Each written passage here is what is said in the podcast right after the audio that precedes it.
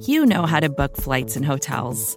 All you're missing is a tool to help you plan that unbelievable travel experience. That's why you need Viator. Book guided tours, excursions, and more in one place. There are over 300,000 travel experiences to choose from, so you can find something for everyone. And Viator offers free cancellation and 24 7 customer support for worry free travel. Download the Viator app now and use code Viator10 for 10% off your first booking in the app. Find travel experiences for you. Do more with Viator.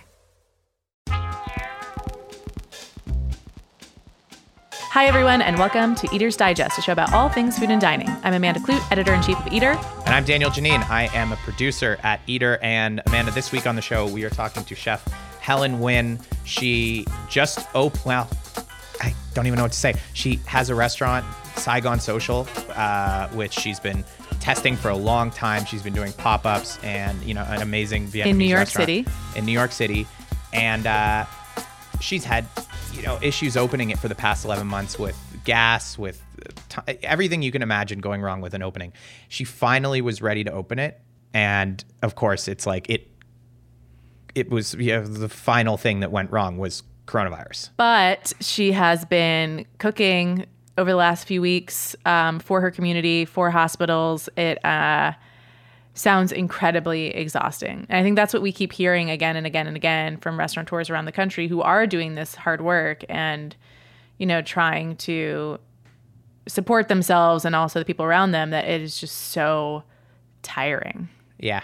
I think the thing to take away from this is like there are there are days when nothing happens and then there are also infinite people asking you for shit. And especially if you know she says yes to a lot of people, she obviously just wants to feed people and just hearing the different ways that she's being the different directions she's being pulled in uh, with the delivery apps, with charity work. It's just like it's fascinating to hear what a quote unquote open restaurant or attempting to be open restaurant is going through right now. So we are going to talk to Helen and then we are going to talk about the state of the universe and maybe some fun uplifting stories Yeah, Martha Stewart's a waste case, but in a very lovely in way. the best Uh, possible way. uh, people are feeding people through buckets. It's you know the the world is okay. I mean, it's not, but there's some fun things going on. Yep. Anyway, uh, if you like the show, please give us a rating. Please tell a friend.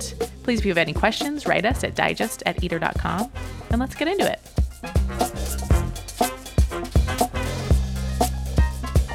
All right, so Chef uh, Helen Nguyen, welcome to uh, the Digest. Thanks for joining us. Thanks for having me. Could you tell us a little bit about opening a restaurant and how in the last few months? Well, it's been an adventure to say the least. we waited about 11 months just to get our gas services turned on. It was like this whole ordeal with Con Edison and a lot of frustrations and Jeez. the day that we got our gas turned on was pretty was pretty exciting. Um, I mean, to be able to stare at the appliances and see flames come out and actually cook from them and not induction burners was a huge victory for me.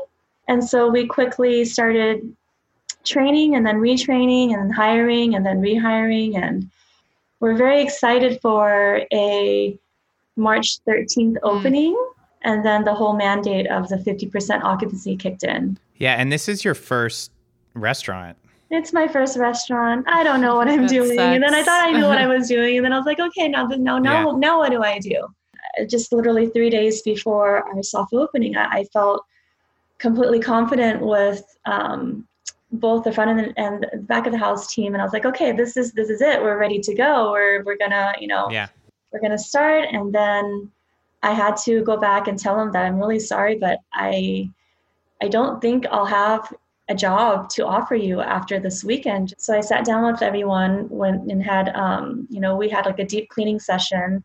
I told everyone to cook whatever proteins we had in, you know, in the walk-in, which was a lot because we were prepared to have a, a pretty strong and, and pretty busy couple days of friends and family and just having people in the neighborhood in and um, and then as people were working i called each employee in um, and had a conversation with them one-on-one we went over all of their hours. I gave them a last paycheck and gave them some extra cash and basically told them that, you know, you know what, I don't know if we're going to be open next week. This might be the last day.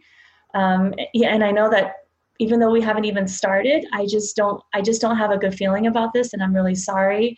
And you know, if they had uh, other job opportunities elsewhere, then please, you know, don't let us, you know, don't let this delay be a factor in you know moving forward because at the end of the day people have financial responsibilities and obligations so it was a very hard conversation to have and you know they left and they packed all the food um, with them and i stayed back and i stared at the wall for like the remainder of the day and mm. i think i probably bunkered up in in the restaurant for three days and was just cooking up a storm with whatever I had left. And my fiance, who was also my partner, was like, Who are you cooking for? I'm like, I don't know. I just, this is just my way of just mourning or just coping. And, you know, I don't, the, the only thing that really soothes, soothes me is just being able to be in the kitchen. So I think I just needed that time just to process and reassess. And um, as I was in the kitchen alone, I'd see a lot of neighbors come by and they'd peek in and, you know, my, one of our gates was open because I left it open just so that we can um, still be able to receive mail.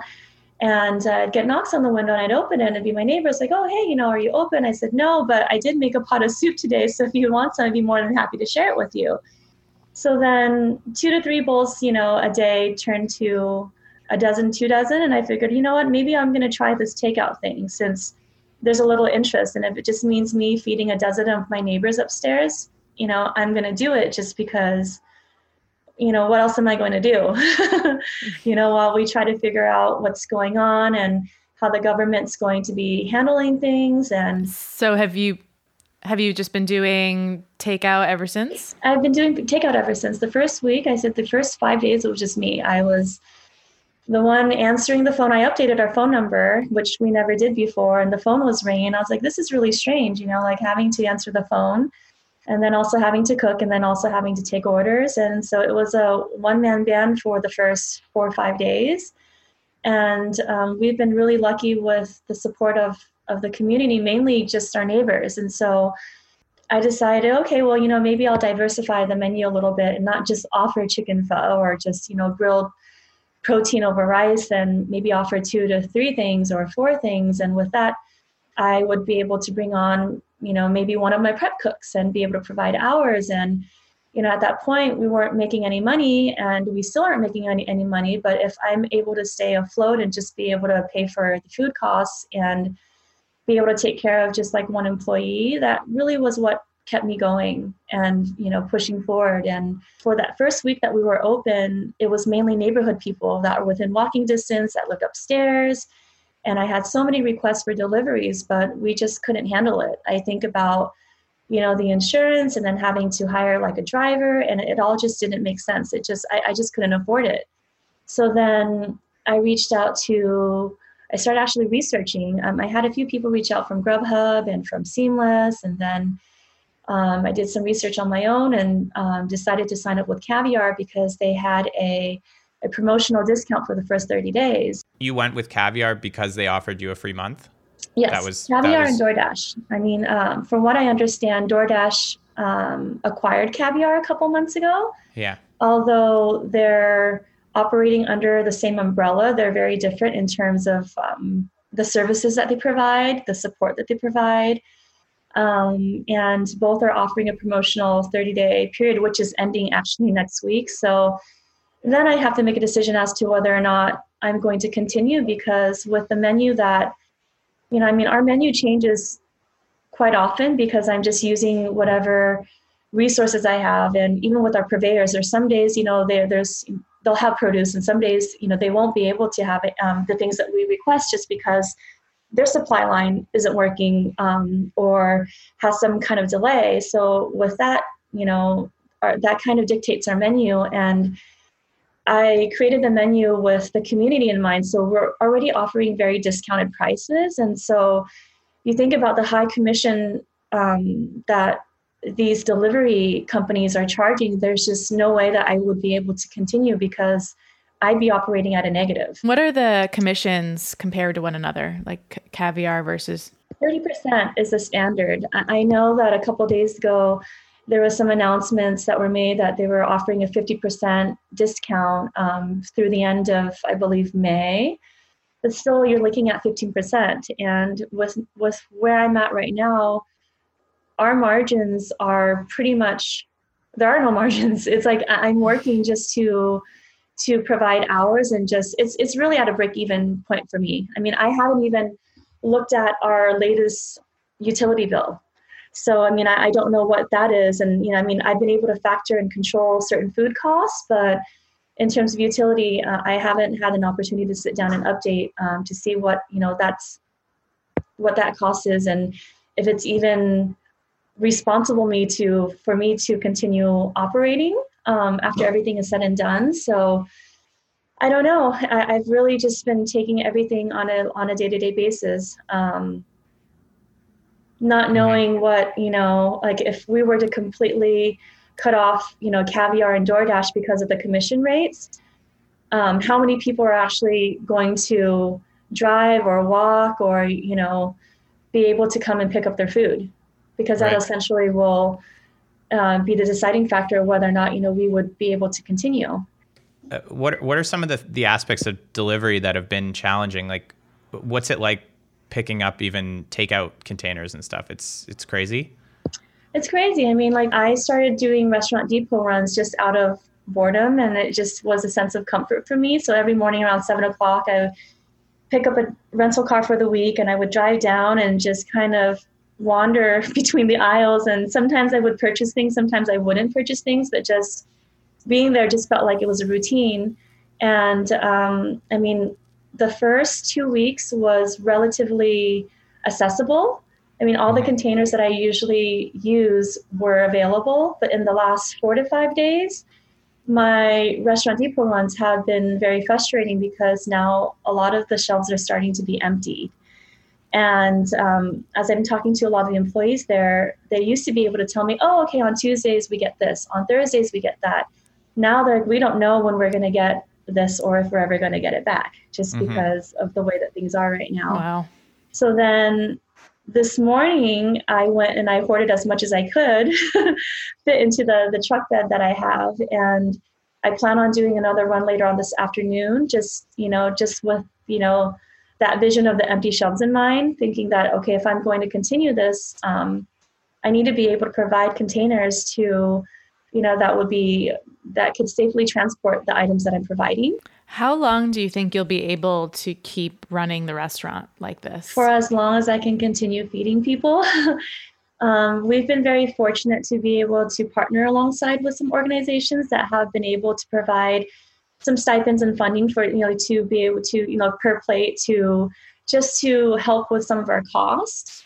Um, but again, it's like if I'm not able to purchase these containers, these to-go containers, um, I won't be able to to provide the delivery or takeout services to the community or the hospitals or anybody for that matter.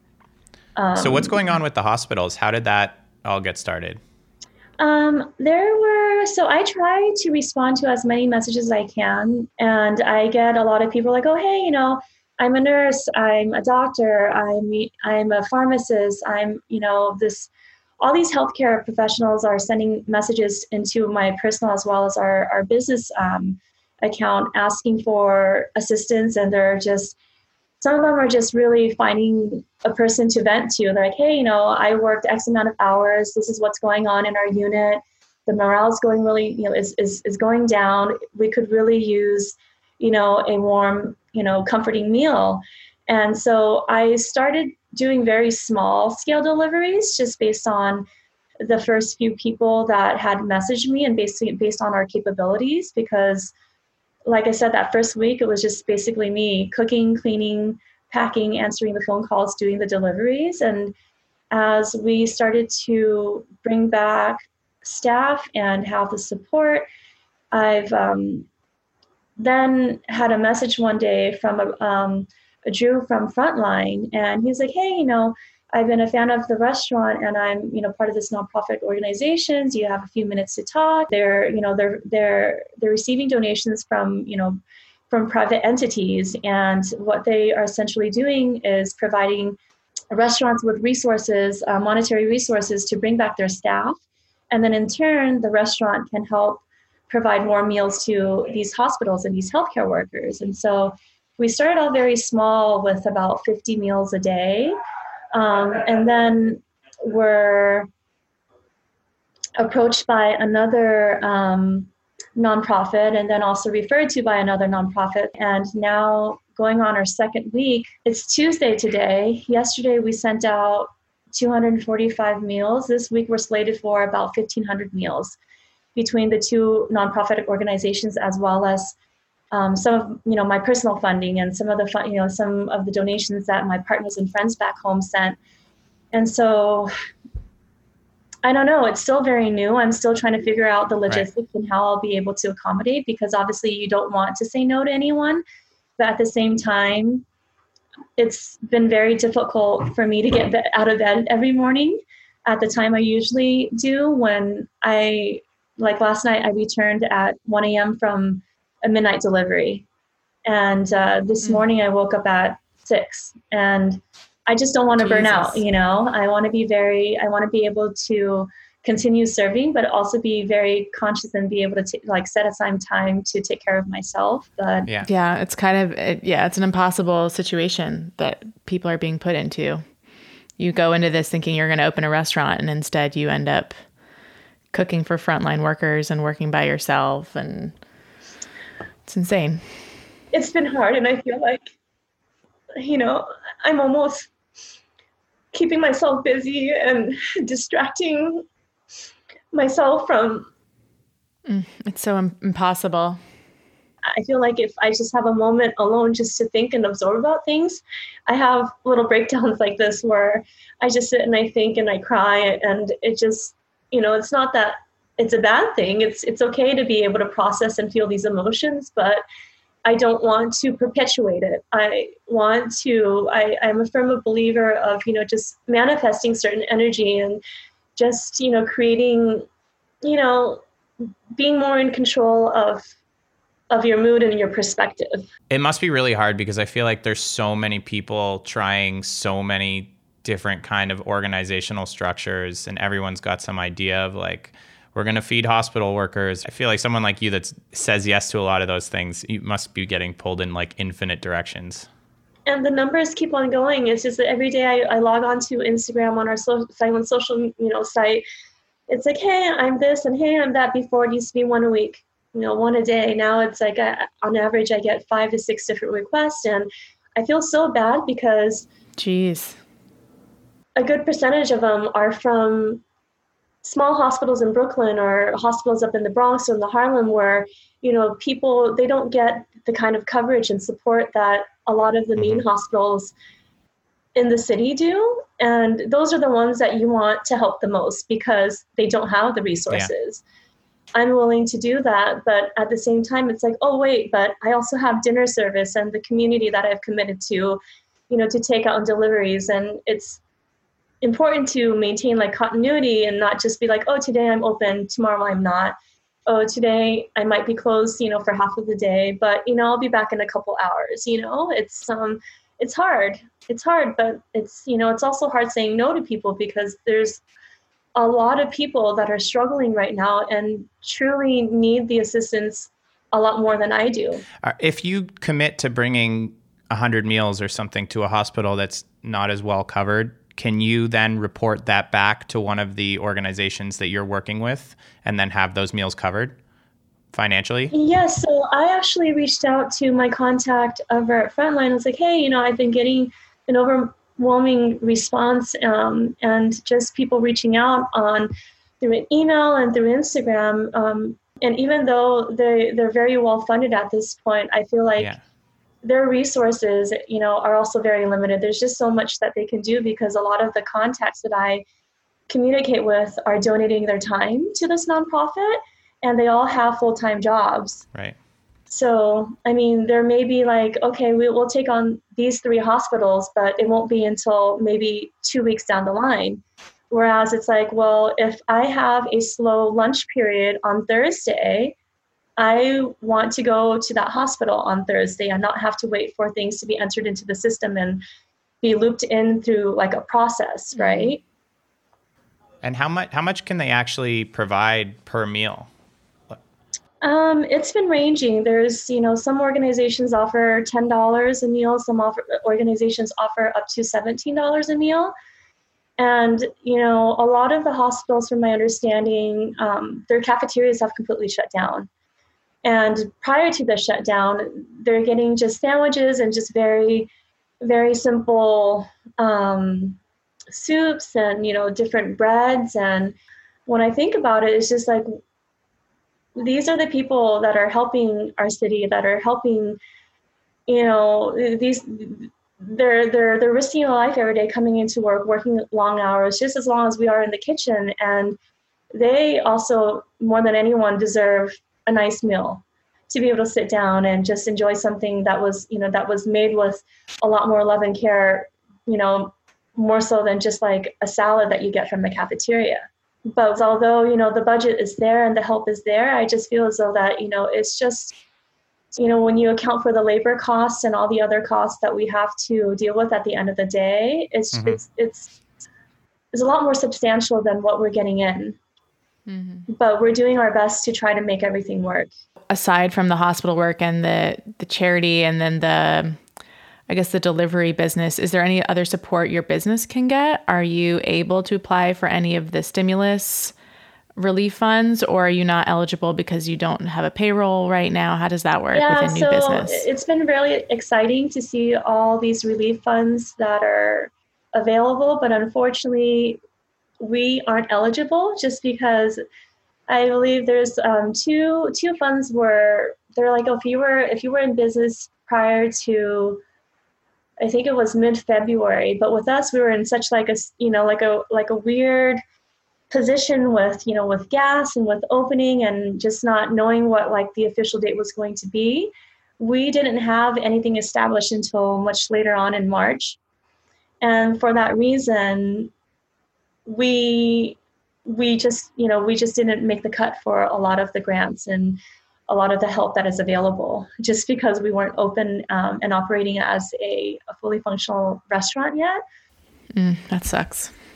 Well, are you going to, you know, when we're through and back when we're in, you know, boom times, are you going to permit yourself to have a real opening day, an opening night? Absolutely. Just- Absolutely. I mean, everyone that comes by to pick up food, they peek through the window and they're like, oh, you know, we, we can't wait to be able to sit down. And i'm like i'm i can't wait to personally serve people. I mean like we we we built the restaurant with an open kitchen in mind so that we can provide that experience not only just for the staff but also um, you know for the consumers where they can be able to like oh you know my food's being made. I can watch you know my meat being grilled or my soup you know being scooped out. And and just being able to have people in enjoying like the atmosphere i i for sure am going to have a, an official grand opening date where we can officially celebrate as a full service restaurant and not just a takeout window where we have to stay six to ten feet apart and you, you know have to really focus to be able to hear what people are mumbling through like the masks you know? Um, yeah, yeah. We, we, very much look forward to that day. Thank you so much for sharing your story with us and for all the hard work you're putting in. It's it's truly incredible. Thank you so much for having me. Of course. I hope to have you both in one of these days when things are back to normal. oh, we will be there. Vacations can be tricky. You already know how to book flights and hotels, but now the only thing you're missing is, you know, the actual travel experience. Because is it really a vacation if you're just sitting around like you would at home? You need a tool to get the most out of your time away. That's where Viator steps in. You can book guided tours, activities, excursions, and more in one place to make your trip truly unforgettable. Viator has over 300,000 travel experiences to choose from. Everything from simple tours to extreme adventures and all the niche, interesting stuff in between so you can plan something that everyone you're traveling with will enjoy. Real traveler reviews give the inside scoop from people who already been on the experiences you're considering, so you can plan with confidence. Free cancellation helps you plan for the unexpected. And 24 7 customer support means you can travel worry free. Download the Viator app now and use code Viator10 for 10% off your first booking in the app. Find travel experiences for you. Do more with Viator. Amanda Kludt, this is the the time in the show where we touch on everything else that's going on in the world. Um, it's been said that we are able, by many people, many people have said this, that we are able to keep, to bring people some light amongst the darkness. And although We are here for levity. having said that, this isn't the good news show, okay? Because No. I don't like that either. All right. Are we caveating too much? Should we just get into it? Well, what else? Yeah, sure. I mean, let's jump. In. I think so. Let's talk about the the big major. Well, there's infinite major concerns, but uh, one of the things that I've seen a lot is is people are very worried about the the supply chain. Um, what's the story with pork? Well, I just want to say I don't I don't think any of the experts are really worried about us running out of food. Right. I don't want to make people panic. I think the worry is we will run out of the varieties of foods that we're used to. Yeah. There we You know, have. like you might not be able to get all the things you usually get. I don't know why you had to make this about me, but okay. you're like, I was so, I thought for sure you were going to be like, you're not going to have your, you know, 4 p.m. prosciutto de Parma or whatever. Well, for sure. But no, I don't do that. Okay. Uh, the, the okay, so your question was about the pork. I think the situation with the pork is a lot of these pork processing plants, especially Smithfield, uh, had to shut down because there are outbreaks with the workers there. Yeah. and I think that's going to continue to happen. I think it happened at a poultry processing plant as well. And so there's plenty of meat out there in cold storage for people to eat, but it is a big disruption to the supply chain. Um, it means people who need to get their pigs processed aren't getting paid. There are a lot of issues there. And then down the line, eventually, will there be? Will it be hard to get pork? Not right now, but but later. and a lot of produce, a lot of a lot of huge supplies of food have had to be thrown out. I think it's just important to remember when you call something a supply chain, it's a chain and you know, sadly when we're dealing with these huge industrial food processing systems, it's like one person, one institution grows it, one moves it, one packages it. And if one of those breaks down, then what started at a farm doesn't reach the the buyer for any any number of reasons. Yeah, I mean it's also a bummer for small farms where their their only clients have become restaurants Yeah. Um and then they don't have a market for their stuff and there's you know all of our different sites are covering which wholesalers are now doing home delivery but even if you are able to pivot it's not going to make up for a lot of that business No. so you have a lot of farmers that are just um, not even harvesting their fava beans you know or whatever the vegetable is that's growing right now in their region yeah. and just like turning over the fields for hopefully next season. Yeah. I feel like, as promised, we should get into some levity and then maybe back into some more serious stuff. All right. So What do you- what do you think? Yeah, let's cruise let's cruise through the uh Do you want to tell me about like Martha Stewart's Instagram comments or something? I feel like that's probably Sure. I mean, I don't we don't need to we don't need to dive too deep into Martha Stewart's Instagram comments, but she uh, if you're not following Martha Stewart on Instagram, um, it's just such a it's such a special thing in the world when some when we're so used to these celebrities who have these very controlled accounts by you know someone else by their agents, you know, maybe occasionally they'll get a comment in that's clearly from them. But Martha Stewart, you know, she definitely went on to Instagram.com and signed up as Martha Stewart, and no one else has had control of that account. no, but she's always been great at this kind of honesty. yeah. She always has posted bad photos online pre Instagram. She had a blog where she would just use her point and shoot to post blurry photos of her dinners. It's just like it's her vibe, and I love it. Yeah, I love it. it's so. great. What? So you haven't seen this? What did she do? You haven't seen this? I have not. I've seen the headlines. I've not seen. Okay, this one she commented on the best little house, the best little hen house in Texas, uh, and it's a photo of some like little hens, I guess, or chicks. And it the, the the caption is it's remarkable how fast these chicks turn into chickens. It took less than two weeks for them to outgrow their brooder, and we have and we've had to move them to larger digs. Good thing too, because round two of chicks, blah blah blah, is arriving. Uh, um, and Martha Stewart comments I'm gonna do my best to read this. so it's a kind of a blurry photo of some chicks, two week old chicks. Sure. It's on somebody else's account and she's leaving a comment. Yes, on Instagram. Uh, M, as me sure you feed and water them daily and keep the heat less as no BKS as ND when you can finally come back to NYC. Who is going to care for them? Question mark, question mark. Next comment cry, laugh face. What a mess I have been drinking. Oh my God, I love it. There's so many misspellings in that too. oh, it's a disaster. Yeah. I, I, I mean, I think what she's she tweeted later that um, this was because it was a voice activated Instagram response. Confession. Yes, I had two glasses of wine with my detainees, a very, very good wine, when I composed a voice activated IG response to my friend, Douglas Friedman. Obviously, I did not check it. So I don't want to play. I don't want to be a tinfoil hat conspiracy theorist here, but I don't know if she's got an iPhone. Uh, my experience with the iPhone is when you do voice memos, Uh huh.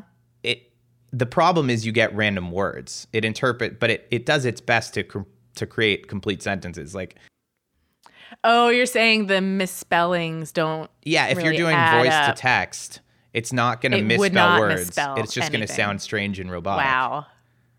So you don't buy it. I, I don't I mean I frankly like listen I don't want to get crazy I don't buy that she used voice to text She was just drunk texting. which is a strange Instagram. yeah which is a strange a strange attempt to cover it up but I mean listen uh, it's fine And maybe she just doesn't remember. I don't think it goes deeper with her with Martha I don't I'm not going to claim that she's part of anything larger that this is representative of any kind of It's not a bigger conspiracy. Okay, so I want to segue into another celebrity on social media. oh okay That celebrity is Justin Theroux, right feeding his dog mini versions of whatever he has been eating. And he has been eating pretty well. I think he joined the like Blue Hill at Stone Barns CSA, or maybe no, Blue Hill in the West Village CSA. yeah and has been feeding his doggy. Cute dog. Also, I like that he in his picture online he dressed up in a suit and has his dog with a little bow tie on. Yeah. What do you, yeah. You're, I mean, he seems like an awesome guy. That It's a very cute dog. Are, are you worried at all? Like, It's not I don't think it's the best thing for dog's digestion to feed them restaurant food. Um, but what do I know? I don't own a dog. I don't I don't know. Blue Hill is is on another level, though. I have, Yeah. con- if any restaurant food will work for both humans and dogs, I think it's Blue Hill. Yeah, I mean it's it's definitely showing off excess at a time when people are struggling and dying. But All right. Whoa. but on that but on the spectrum of celebrities and wealthy people doing that, I don't think this is the worst one because there's a, a level of humor to it. Yeah. I You know, there are a lot of celebrities getting criticized for saying like, "Oh, I'm in quarantine," and they're on their mega yacht in the Caribbean. uh, and we talked about Madonna last week, of course, but this is like along those lines. You're, you know, it's Blue Hill food for a dog, but it's funny because he's wearing a bow tie, so I'll give it a pass. Yeah, I mean, dogs. Like, listen, unless we're gonna get crazy and not feed dogs, dogs are gonna have to eat too. Um, I'm happy. Well- that Justin, like, who knows what's gonna happen with this Blue Hill food if Justin throws not. I mean, I'm happy that he's supporting Blue Hill. It's a good institution. I- I think, like, obviously, we're talking about there's a lot of food going to waste right now. So I think you could make a case. So this is the only ethical thing to do. I just think, listen, if we're here being like support, if you listen, it's it's it's a privileged position to be able to have the option to support the restaurants that we love. Like the fact that we can have that mindset, like I want to go out and support the restaurants I love because that's what they need from me right now, is one a wonderful privileged position to be in. But he's doing that. Like I think he's acknowledging what it, you know. I think he's being a little bit self-aware. Listen to me. I was like trying to bash him, and I mean not really bash him, but uh, You were gonna bash him? no, I was wondering. I mean, I we can't you can't just bring up something like this and not be like, "Hey, Amanda, uh, is this bad?" I don't know. I mean, I I ran it through my thing. It seems all right. The dog's cute. I like Blue Hill. I don't know, but What are the red flags here? I mean, what are the red flags? I don't know. I'm just saying they're using the money they're getting from that food to pay their staff. That money is going back into the system. Those staff need the money. They're good people. I think it's a defensible thing. Like I think I think you could make a case that someone could just buy like a bunch of Blue Hill food and then feed it to a bunch of dogs. I don't I mean that would be ridiculous. I'm sorry. I want to take that. I'm, I'm not actually going to take it. It's fine. I'm just talking. I mean, I was going to suggest you edit this part out until you said that, and now now we're going to keep it. we're going to keep it. I listen. I was like, oh, we're losing it. He's he's rambling. Here we go. But uh, you saved it. Woo! You, you yeah. saved the segment. Okay, we're gonna so have to feed I want, the segment to the dog. Okay. That said, I would like to move on. And this is not a perfect segue, but Dan Barber, who owns Blue Hill, it's a pretty good segue. Did, it's yeah, did an interview uh, this week. So Dan Barber says the world of processed capital B, capital F, big food was about to fall apart.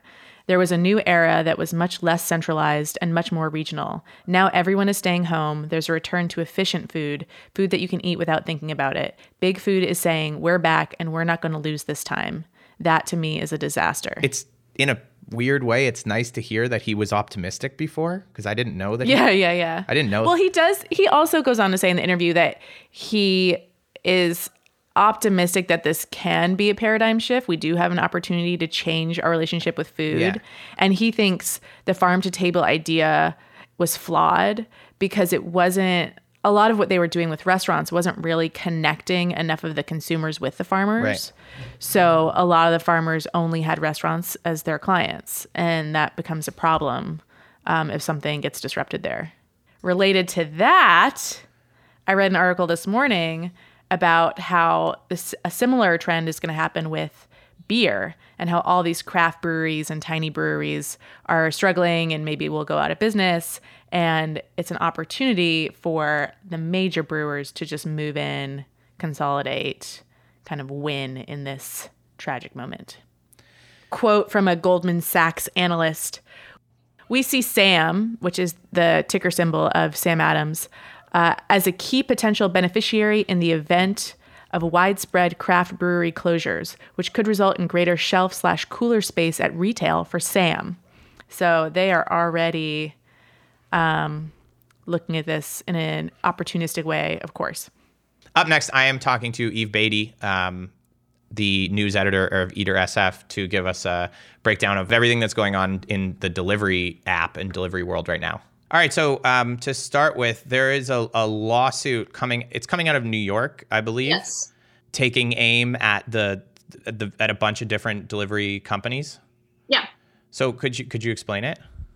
Okay, so what this lawsuit is claiming is that consumers, and yeah. that's who are the plaintiffs. It's three consumers who live in New York right now, but have lived in other cities in the US. And they're all saying that they and other members of this class action, should more people choose to join, have been paying artificially inflated prices at restaurants, either as dine in patrons. Right. That means when you go in and you sit down, or as delivery patrons. Okay. And they're saying that people have been paying those artificially inflated prices since April of 2016. The case is claiming that delivery apps are the reason that the prices are inflated. Gotcha. Because gotcha. delivery apps are charging restaurants in many cases, uh, if you order something from a restaurant for delivery, the commission fee on that is somewhere between 20 and 30%. What is the law that this is actually based on? Like how how how do they even have any kind of footing to stand on here? Well, they have a couple they're they're making a couple of different claims. They're claiming that delivery apps are using anti-competitive tactics.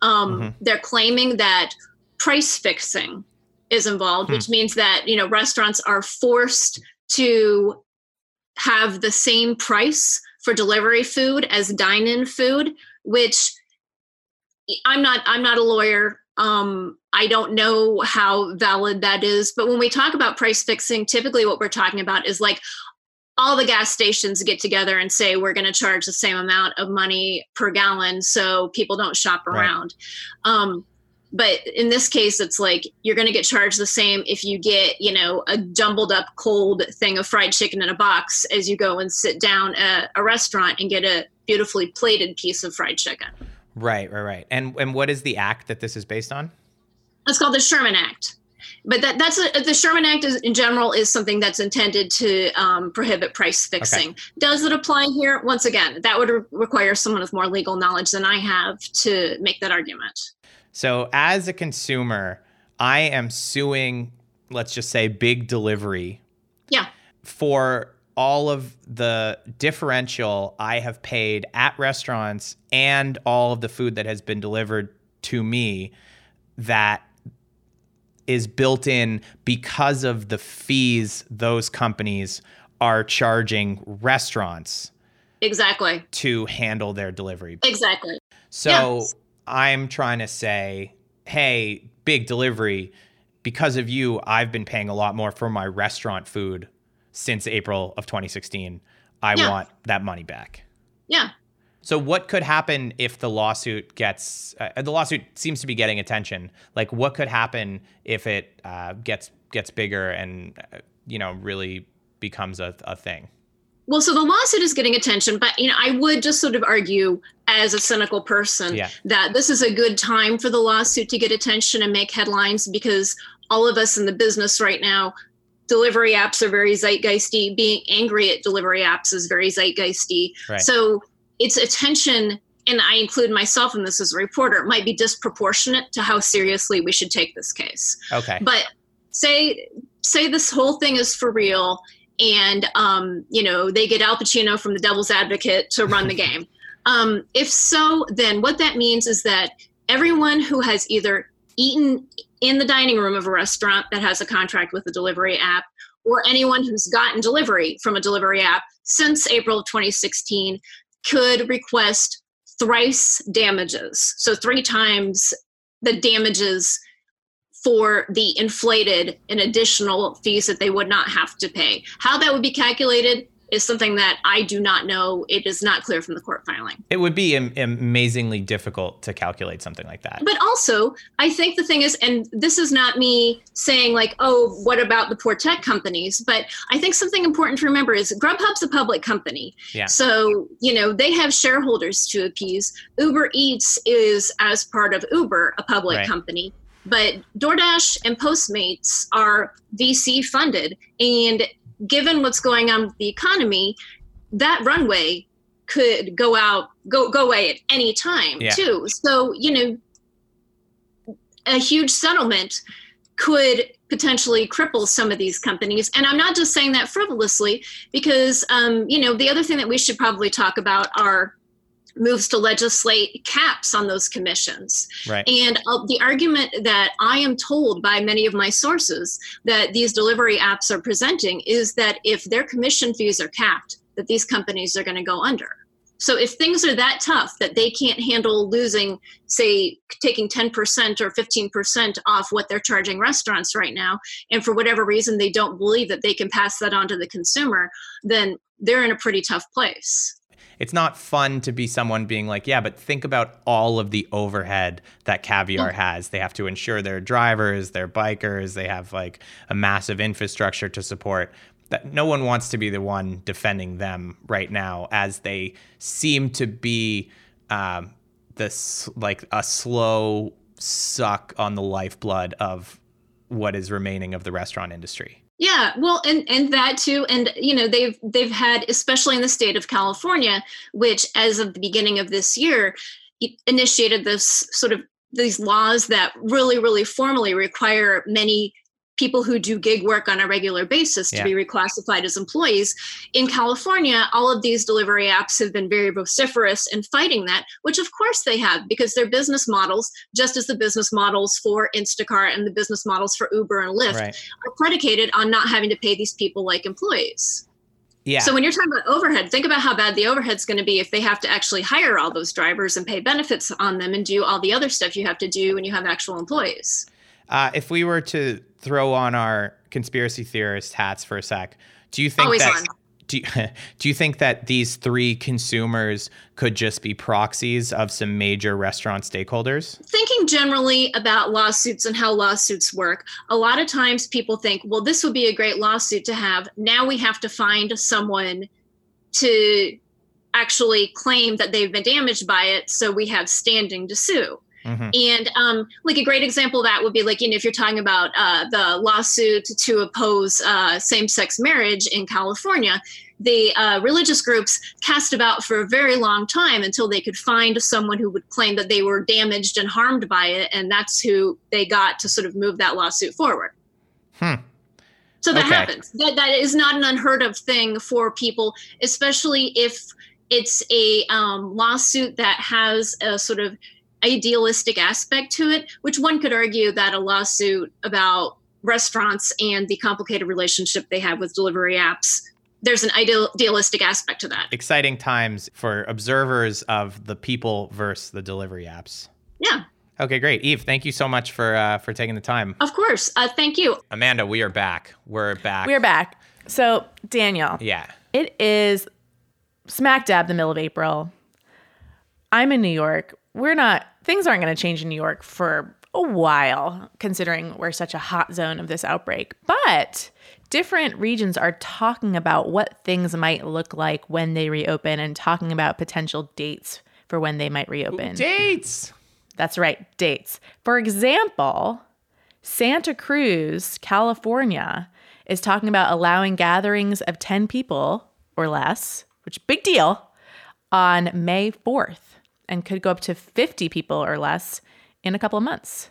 DC is thinking about mid May for some sort of gradual loosening of the constraints. Um, and Gavin Newsom, the governor of California, is talking about what a statewide gradual reopening might look like. Uh, yeah, um, uh, maybe this is an obvious point, but I think something we, we talked about was it's important to accept as a reality there is no great on switch that they're going to switch. No, no, no.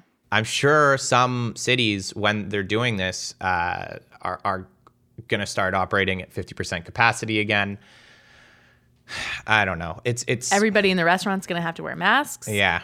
The it is going to be a different world for a while. What do you think? I mean, I've been seeing a lot of people talking about being in a restaurant with a mask, getting approached by a server in a mask and gloves. Yeah does that kill the magic of restaurants for you? A lot of the California restaurant community response has been talking about that yeah. because Gavin Newsom has been saying that you know everyone's going to have to be wearing masks yeah. and we're going to have to operate at 50% capacity and so if you have a fine dining restaurant and your whole focus is about creating this escapist environment that's very luxurious the mask kind of kills the vibe yeah and then you have restaurants that you know it only has 10 seats and they have to be full all the time for the operation to work. So some of these businesses just don't make sense at 50%.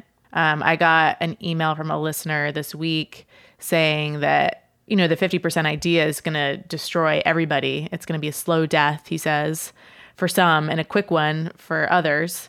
Yeah. Uh, he thinks we should have point of entry testing, which seems like a great idea. I just don't trust that our government will have anything like that ready to go. Uh, I don't know. It's it's gonna be it's gonna be wild to watch. It's gonna be wild to go to a restaurant for the first time yeah. when everyone's masked up, and I'm sure the diners have to be masked up. And I'll be there. Asking I'll tell you, you about like. well, first of all, let me say I will be there because. Like, how do you take bites? if they are telling us to wear masks in restaurants, they're accepting. Like they're not going to just say we can sit at a table and and eat together, but actually not eat because you can't take the mask off. Like it's accepted that we're gonna take the mask off. Yeah. I mean, I don't have a plan. I don't know. Are people gonna like? Cut? I thought you were gonna have like a damn I mean, listen, style. Yeah. Idea. I'll tell you what. A bandana has the most open bottom. I don't know. Yeah. Like uh, straws. Easy. Straws can work. Straws are gonna be are gonna be great. It's not a, gonna be a fun place for those people who have the very intense gas mask. That will be awkward. that is not someone I'm, I want to see. Actually, I don't want to see those super people. flexible. I don't want to see those people anywhere. Anywhere. Have you been seeing those people? Yes. Yeah. Really?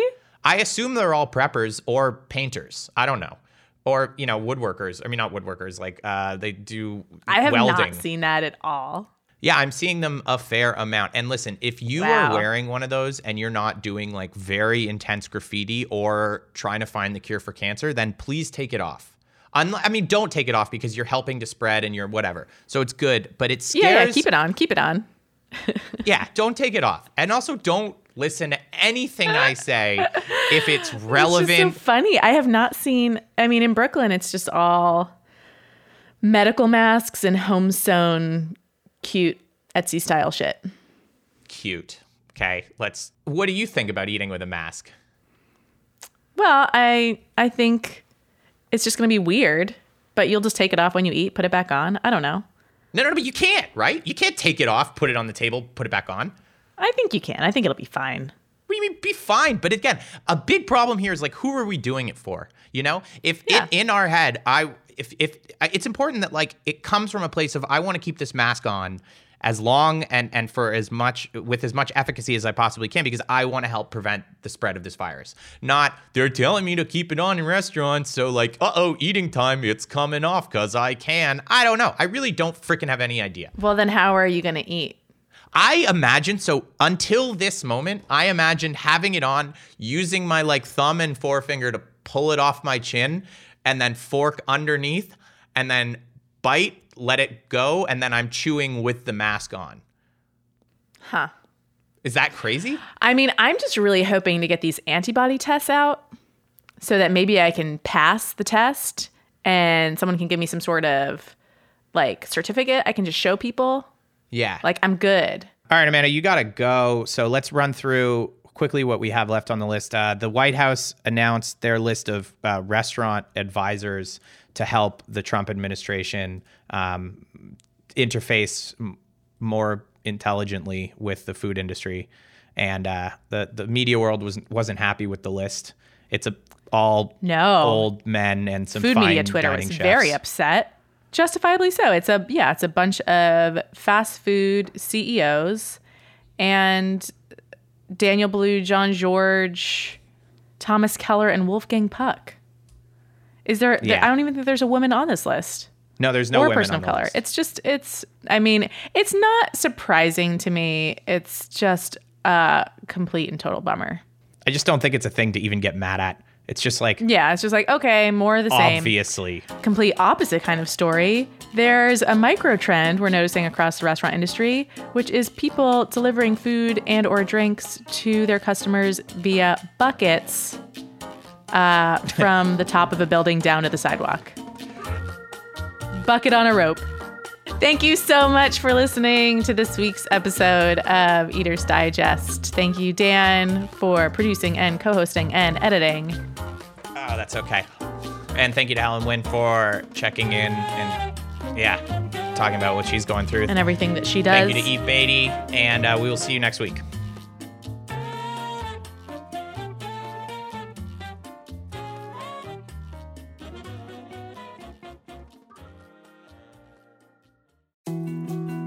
More to dos, less time, and an infinite number of tools to keep track of.